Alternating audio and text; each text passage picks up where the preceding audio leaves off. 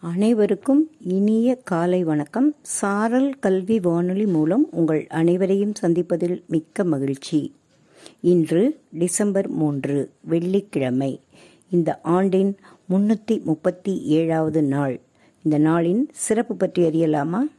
இந்தியாவின் முதல் குடியரசுத் தலைவர் டாக்டர் ராஜேந்திர பிரசாத் பிறந்த நாள் டிசம்பர் மூன்று. கியூபா நாட்டில் இந்த நாளை மருத்துவ நாளாக கொண்டாடுகின்றனர். சர்வதேச மாற்றுத்திறனாளிகள் நாள் டிசம்பர் மூன்று.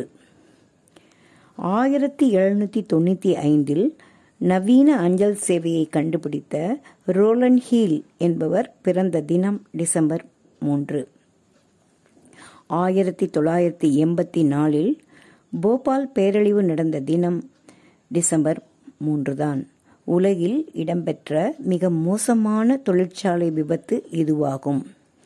ஆயிரத்தி தொள்ளாயிரத்தி தொண்ணூற்றி ரெண்டில் உலகின் முதலாவது குறுஞ்செய்தி அதாவது எஸ்எம்எஸ் பர்சனல் கம்ப்யூட்டரில் இருந்து வோடஃபோன் தொலைபேசி ஒன்றுக்கு அனுப்பப்பட்ட நாள் டிசம்பர் மூன்று.